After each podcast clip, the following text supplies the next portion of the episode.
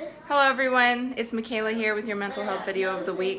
Tonight I wanted to talk a little bit about the ketogenic diet. I have been working on this myself and I've gotten in my, my body into ketosis and it actually feels really good.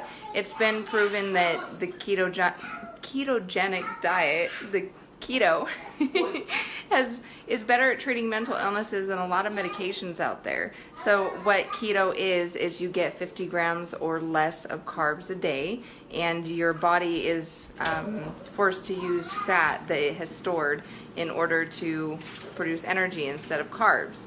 So, um, for instance, right here in my hand I have a lettuce wrapped tuna fish sandwich. It has two slices of cheese on it, actually two more slices for a little bit of fat added to it, and some slices of tomatoes. So I'm excited to eat it. It's to taste really good, and I do highly suggest um, trying this out for yourself. See how it makes you feel. But it's not for everyone, of course. It might work for some of you, some it might not. Some of us do better on a high carb diet. So play around with it. Um, if you have any questions, feel free to direct message me, private message me, whatever works.